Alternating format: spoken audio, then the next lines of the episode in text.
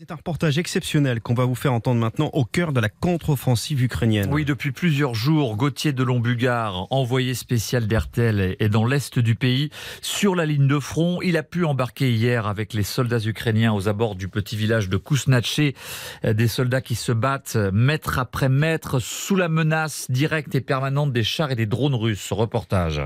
Devant nous, un canon César roule à vive allure vers sa prochaine position de tir. Nous sommes à bord d'un pick-up couleur sable de l'unité Array. À l'avant, le conducteur ajuste son casque noir et se gare sous un arbre pour ne pas être vu par l'envahisseur, nous dit-il. Nous entendons pourtant les hélices d'un drone, appareil ukrainien ou russe, impossible de le savoir. Nous marchons dans les pas de ce militaire pour éviter les mines. Il nous mène jusque dans une grange. À l'étage, le grenier et cette petite ouverture dans le toit.